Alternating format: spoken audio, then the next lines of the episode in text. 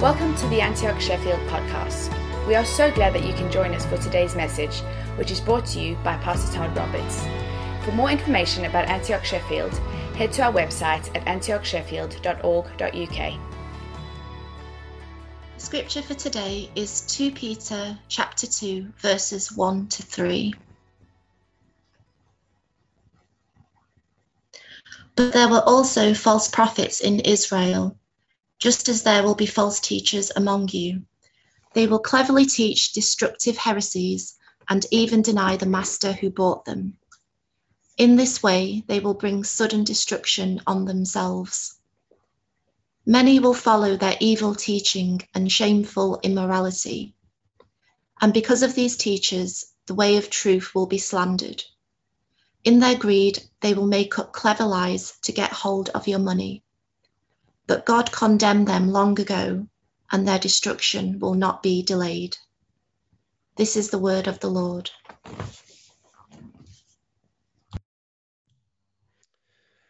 Great. Well, thank you, Denise. Can everybody hear me? All right. Great. Well, um, well, it's really good to be together, and it's really good to uh, to hear from Carol. Thank you for sharing your testimony, Carol. Um, it is that's a powerful story about the peace of God in the midst of uh, really unpeaceful circumstances. So, to uh, I want to start this morning with a story and um, uh, one of my own kind of kind of partly my story is a story that I have a weird connection to. But in the spring of 1993, I took a trip to Waco, Texas, to visit Baylor University, where I was uh, considering attending uni, and actually did end up going to Baylor. And and after a few days of touring the university, we drove to visit my uncle who lived about two hours away near Dallas and, and when we arrived, he informed us that Waco was on national news. And this was a surprise to us because everything had seemed perfectly normal when we left Waco that morning.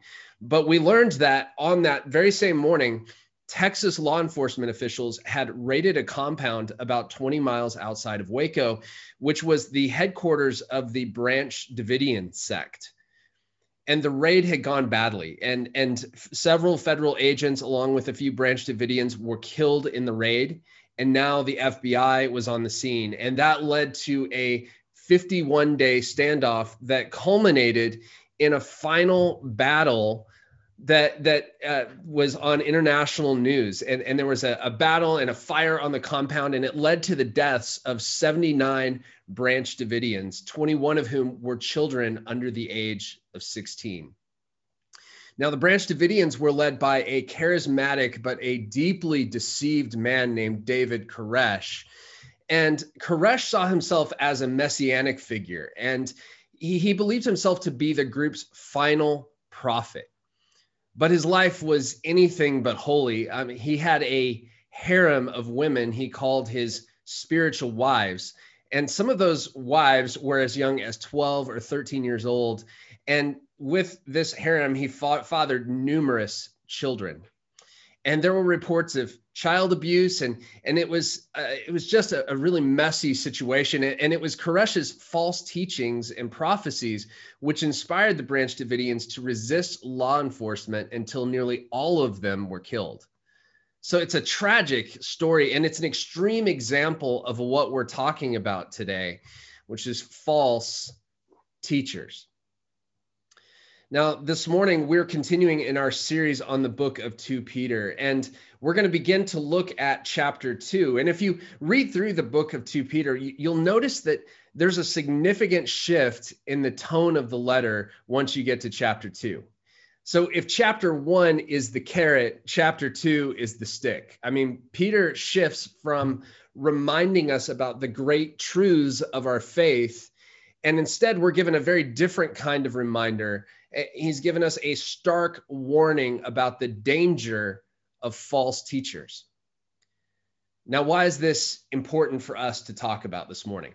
Well, my goal today is not to create a fear or paranoia about false teachers, but you know, in this age with when anyone with an internet connection can amass a worldwide audience, we have to recognize that not all of those people are, deserve our attention or our trust.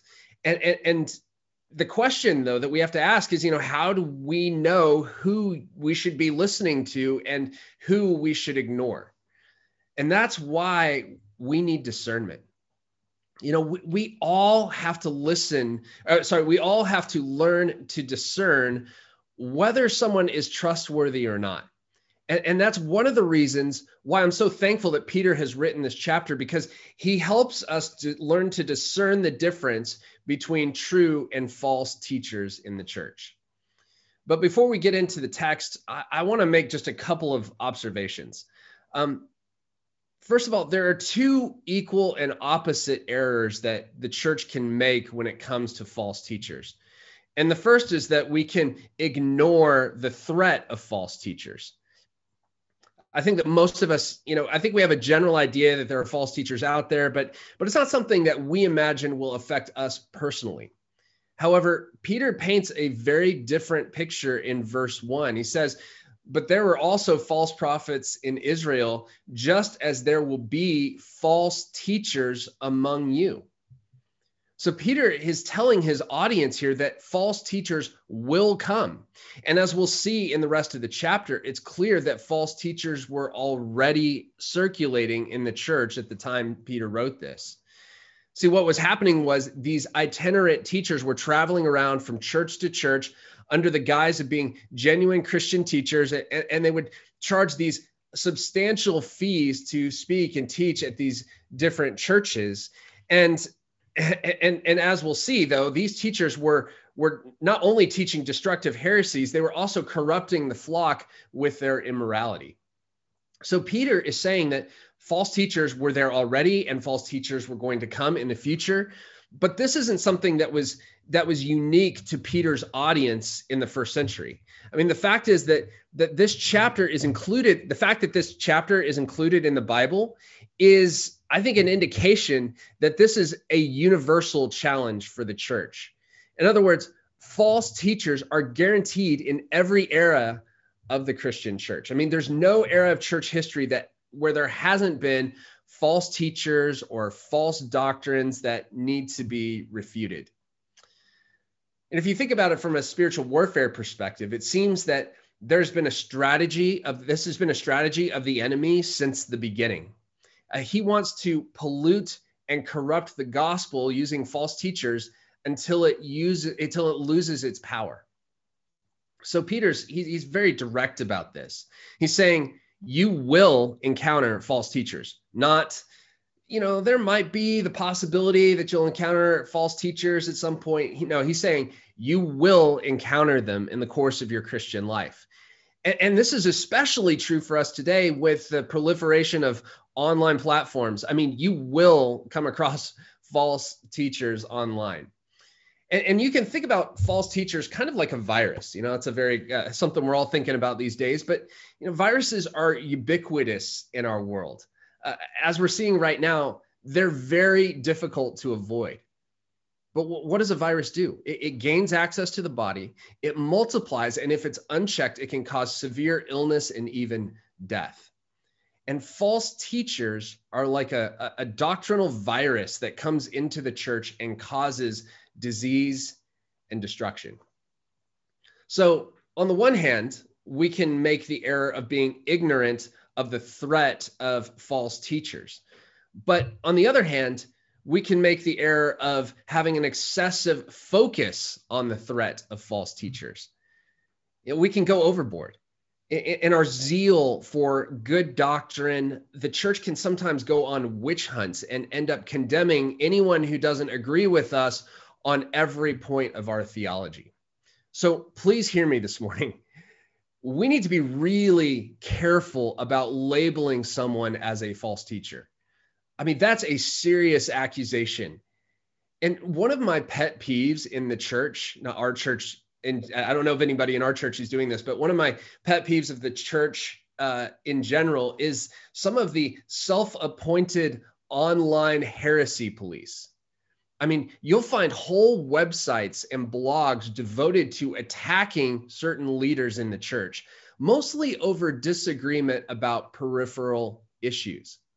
You know, I can't stand this kind of thing. You know, I, I want I want to ask people who do this don't you have better things to do? I, I mean, what have you actually done for the kingdom of God? When is the last time you shared your faith? When is the last time you cared for someone in, in need? Are, are you genuinely loving the people around you? You know, it's, it's just, it's easy to be a critic and it's easy to write strong words when you're sitting at home and, and you think you're helping, but actually you're just tearing down and unnecessarily dividing the church. So, as we look at this topic this morning, please don't take this as license to become the online heresy police. You know, it's rare that God is going to ask you to confront a false teacher. Uh, God can take care of his church all by himself. And really, we'll all do much better job of strengthening and building and protecting the church by just living out the basics of our faith of loving God and loving others well. So we make these two errors about false teachers. We can either, on the one hand, ignore the threat that they actually exist or that they might impact us or, or, or come into our lives at some point, or we can have an excessive focus and be really paranoid about it. But before we talk about what a false teacher is, let's talk about what a false teacher isn't. First of all, a false teacher isn't someone who disagrees with you. You know, just because someone doesn't agree with you on every point of your theology doesn't make them a false teacher. Um, and and and I really think we just have to learn to discern between the essential and the peripheral tenets of our faith. You know, the essentials of our faith are things like the divinity of Christ, his death and resurrection, his forgiveness, and the, the, the hope of eternal life those are the core components of Christianity. But there's lots of peripheral issues outside of that, which are regularly debated in Christianity. And, and, disagreement over those peripheral areas does not make someone a false teacher. Secondly, a false teacher is not someone who makes a mistake in their teaching. You know, every teacher will get something wrong every now and then, uh, myself included. I'm sure if I went back and listened to sermons that I uh, preached when I first started out preaching, uh, I would find things that I disagree with now. I'm sure I'd find things I've said where I think wrong. All teachers and preachers are growing in their understanding of their faith. And at times, that growth is going to require a course correction. And thirdly, I just want to say a false teacher is uh, is not is isn't someone who's had a moral failing. Now, this is a bit more tricky because, as we'll see, immorality is a characteristic of false teachers. But just because someone has a moral failing doesn't always mean they're a false teacher. They could be teaching the right things, but still fall into some kind of sin. But just because they fall into some kind of sin doesn't make them a false teacher. It makes them a human being. So, so don't jump to conclusions and label someone a false teacher if they've had a moral failing. Now, a moral failing is a serious matter, but it doesn't automatically make someone a false teacher. But as a general rule of thumb, when you're trying to discern between whether a teacher is true or false, it really comes down to motive. You know, false teachers are motivated by what they can get, not what they can give. They, they use and abuse the church to gratify their desires for money, sex, and power. But, but if a teacher is motivated by a genuine love to serve and uh, to love and serve the body of Christ, then, then they're not false teachers, even if they make mistakes at times. So, having identified what a false teacher isn't, we still need to understand what a false teacher is. Now, how do we identify them? Like, how how do we know when we're dealing with someone who hasn't just made a mistake, but is actually a wolf in sheep's clothing? Jesus said it this way in the Sermon on the Mount. He said, he said, beware of the uh oh, hold on. Um, it looks like we're missing that, but I'll just read it. Um, Jesus said, Beware of the false prophets who can come disguised as harmless sheep, but are really vicious wolves. You can identify them by their fruit, that is, by the way they act.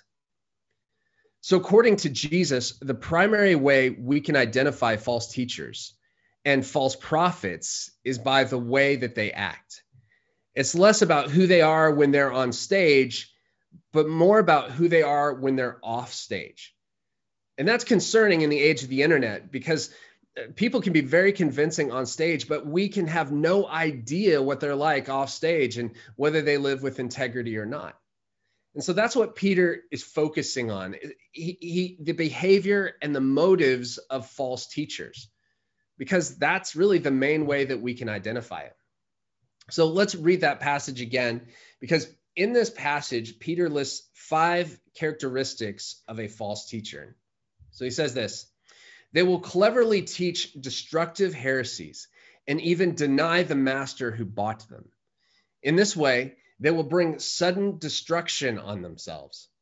Many will follow their evil teaching and shameful immorality. And because of these teachers, the way of truth will be slandered. In their greed, they will make up clever lies to get hold of your money. So, what do we see in this passage? First of all, to state the obvious, it, it shows us that false teachers are deceptive. You know, verse one said that they will cleverly teach destructive heresies. See, a false teacher doesn't just walk into a church wearing a name badge, badge that says false teacher and stand up and say, Hey, thanks for coming, everyone. Uh, let me just start by saying I'm not a Christian and I think all this is nonsense, but I, I think I can get some things from you guys that I want. So I'm just going to teach you a different gospel tonight. No, of course not. You know, if falsehood was obvious, we would never fall for it. So a false teacher cleverly disguises his deception with truth. In other words, he uses genuine truths and, and, he twists them and he distorts them to, to make it more deceptive. I once heard someone say that the difference between a cult and the truth is not that big at first. It's just getting off of the truth by about 1% but but think of an airplane. You know, if you're gonna jump on an airplane today and fly to America, you know, it's a journey of three three or four thousand miles. And if that plane is just one degree off course for the duration of the flight, it's going to result in you winding up in a dramatically different destination than you intended. So false teachers, what they do is they they twist and they distort genuine truth in order to deceive people and, and take them to a completely different destination than they intended. Also, I would say that part of their deception has nothing to do with their theology. I mean, part of their cleverness, as Peter puts it in this passage, is in their personality. You know, these people often appear winsome. They're charismatic. They're engaging. They're people that you're drawn to. They may be physically attractive. They may be an engaging speaker. I mean, think of Hitler. I mean, if you watch clips of his speeches, you can see that he was an incredibly engaging communicator and he could hold vast audiences captive with his speeches. So, false teachers will use their dynamic personality to conceal the danger of what they're teaching you. Secondly, false teachers, they teach destructive heresies. Oh, there's that verse from Matthew. We'll come back to that. Um, there's uh, they teach destructive heresies uh, this is one of the dangers of a false teacher. You know, they, they teach things that will eventually destroy people and damage the church. You know, we use that extreme example of David Koresh, and, and what he taught resulted in the loss of 79 resulted in 79 people losing their lives.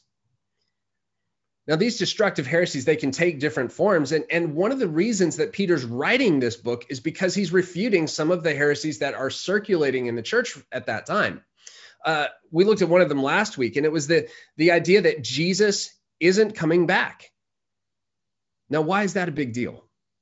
Because not only is it contradicting something Jesus clearly taught, but on a practical level, if you don't believe that there is any form of judgment or day of reckoning, then why not just do what you want? You know, why not eat, drink, and be merry? Also, if you read the rest of this chapter, it seems that they were twisting the uh, uh, twisting the teachings about grace into a license to sin. In other words, you know, it's the idea that I can do whatever I want because God will forgive me. And, and that effectively removed any motivation to obey God and resist the flesh. Now, one way to identify destructive heresies is that they often show up in convenient places. In other words, if God's word forbids something that you're wanting to do, then we tend to look for ways to justify ignoring what God has said. For example, I mean, this most commonly occurs in areas of sexuality.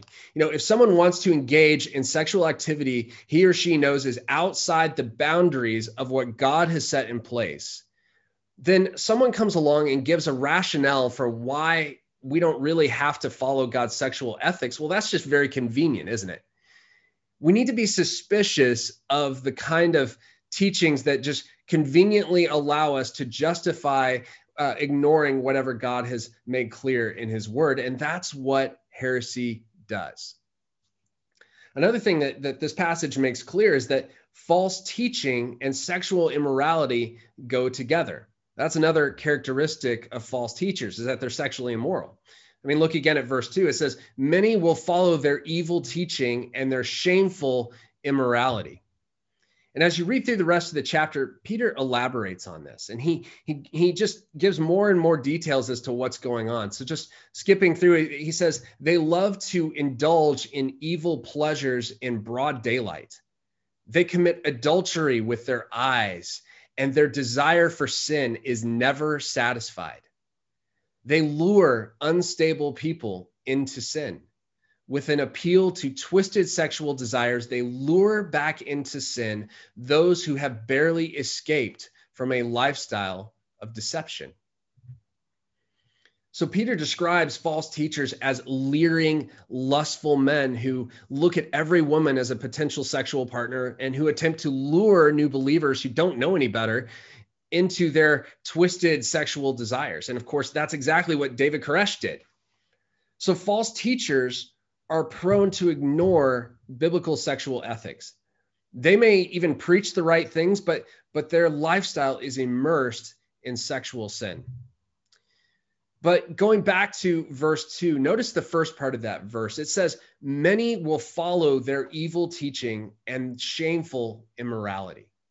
See, that's another trait of false teachers. They can have large followings again false teachers you know they're they're persuasive they're dynamic and they, they probably have an intuitive understanding of what motivates and inspires people. And, and they know how to manipulate that for their own benefit. But popularity is not a gauge of truth. Just because someone has a big church or lots of books or a lot of followers on social media or a lot of views on YouTube doesn't make it true or, as the saying goes, never underestimate the power of stupid people in large groups. You know, false teachers are more interested in gaining popularity than in telling the truth. And it's instructive that Peter begins this section by talking about false prophets in Israel.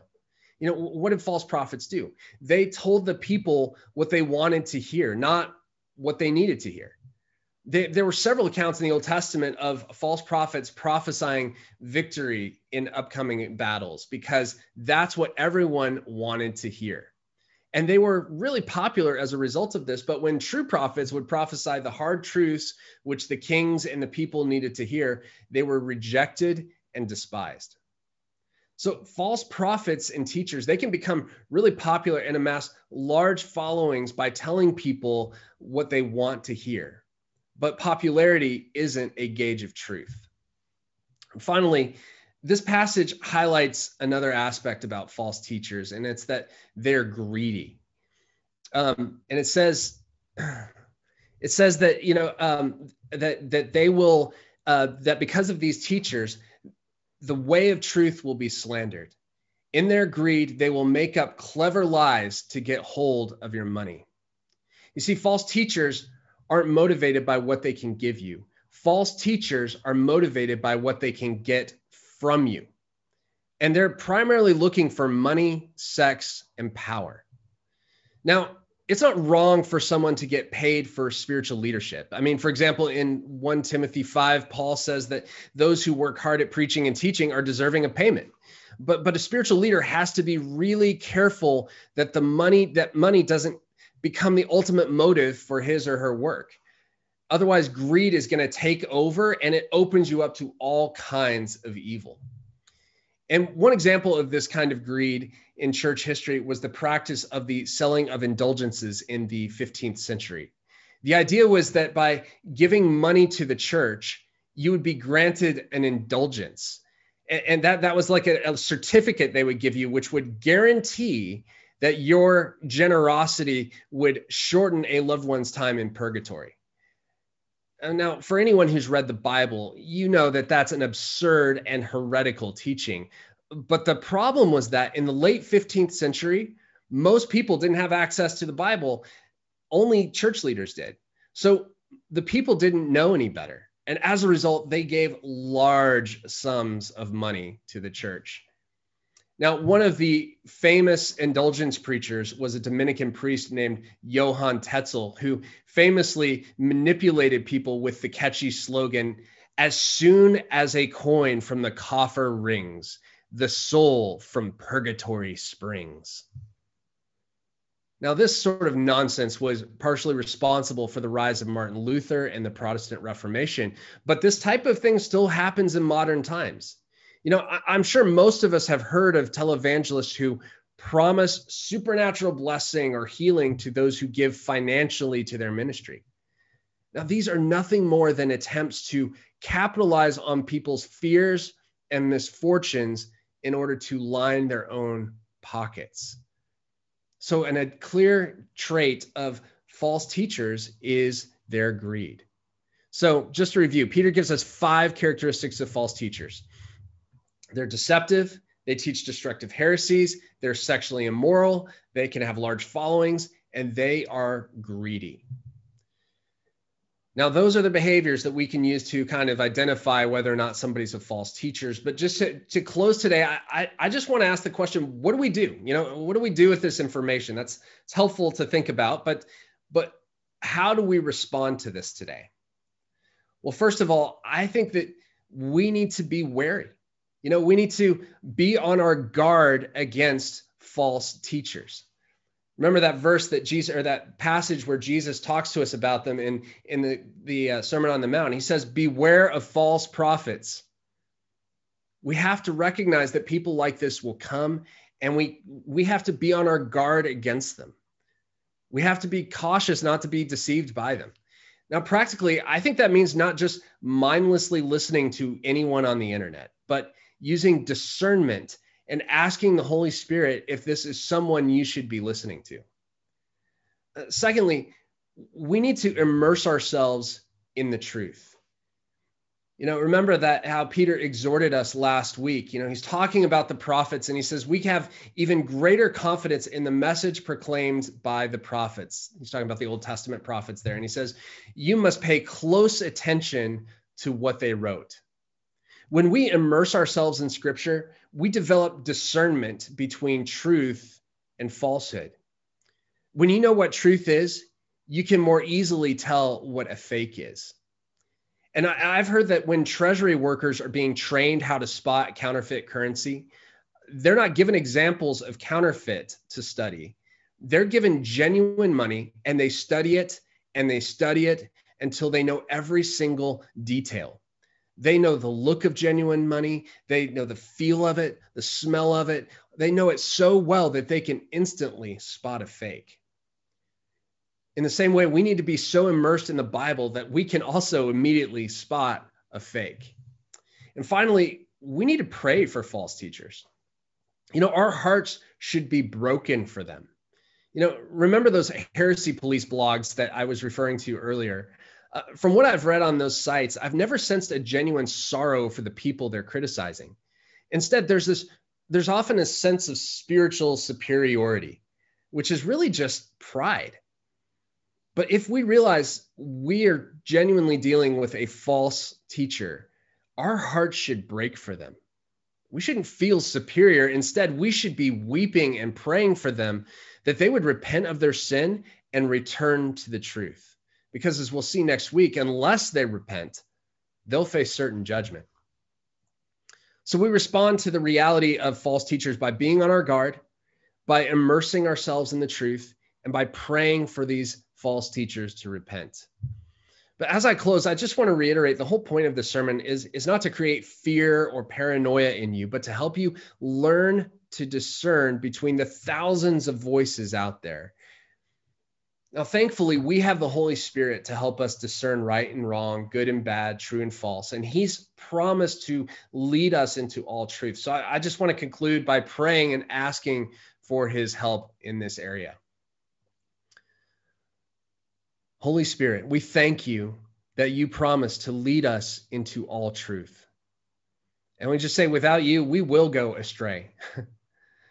Holy Spirit, help us to love your word and, and to become so immersed in your word that, that we can immediately discern when we're hearing a lie.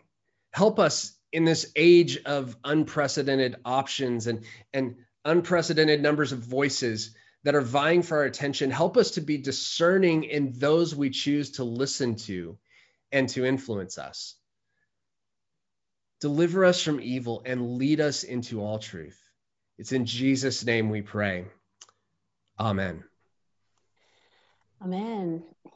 Thank you, Todd. Um, we do have just a couple of uh, questions that might be good for you to answer. And um, obviously this is a really big topic. Um, it can bring a lot of questions up in us, um, and um, it's good to address as as we're going through this book, and that's why Peter addressed it with the church.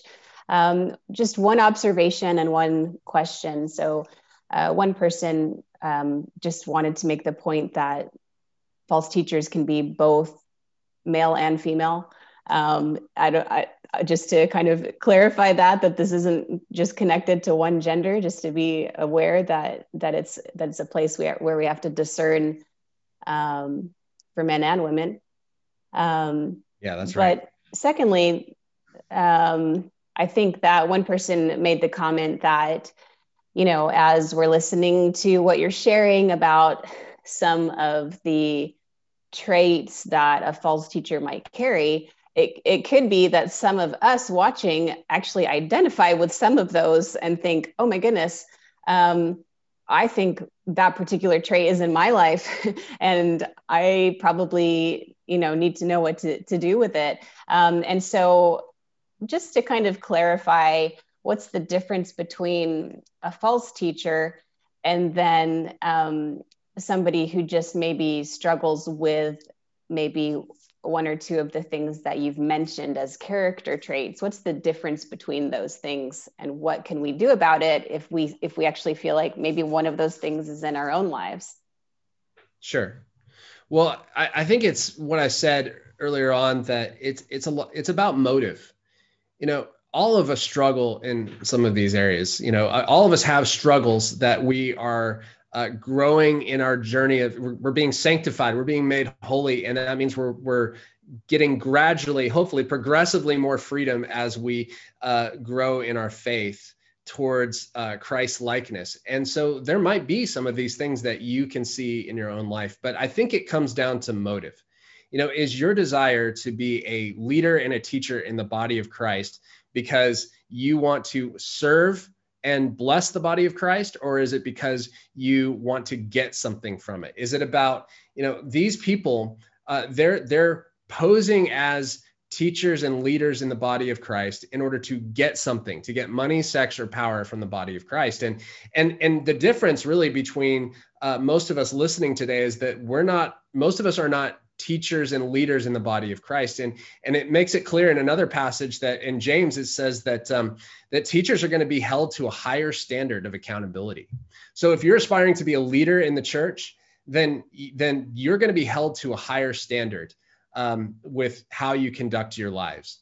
Um, and for most of us, you know, we're, we're not doing that. And so there's a huge difference between struggling with something in our own life and and trying to get become holy and and become more like Jesus and uh, the, and someone who is not seeking to become like Jesus at all, but is just seeking to use the church for uh, his own gratification. Thank you for listening today. To listen to more messages like this one, head to our website at antiochsheffield.org.uk forward slash podcast. We are looking forward to seeing you soon.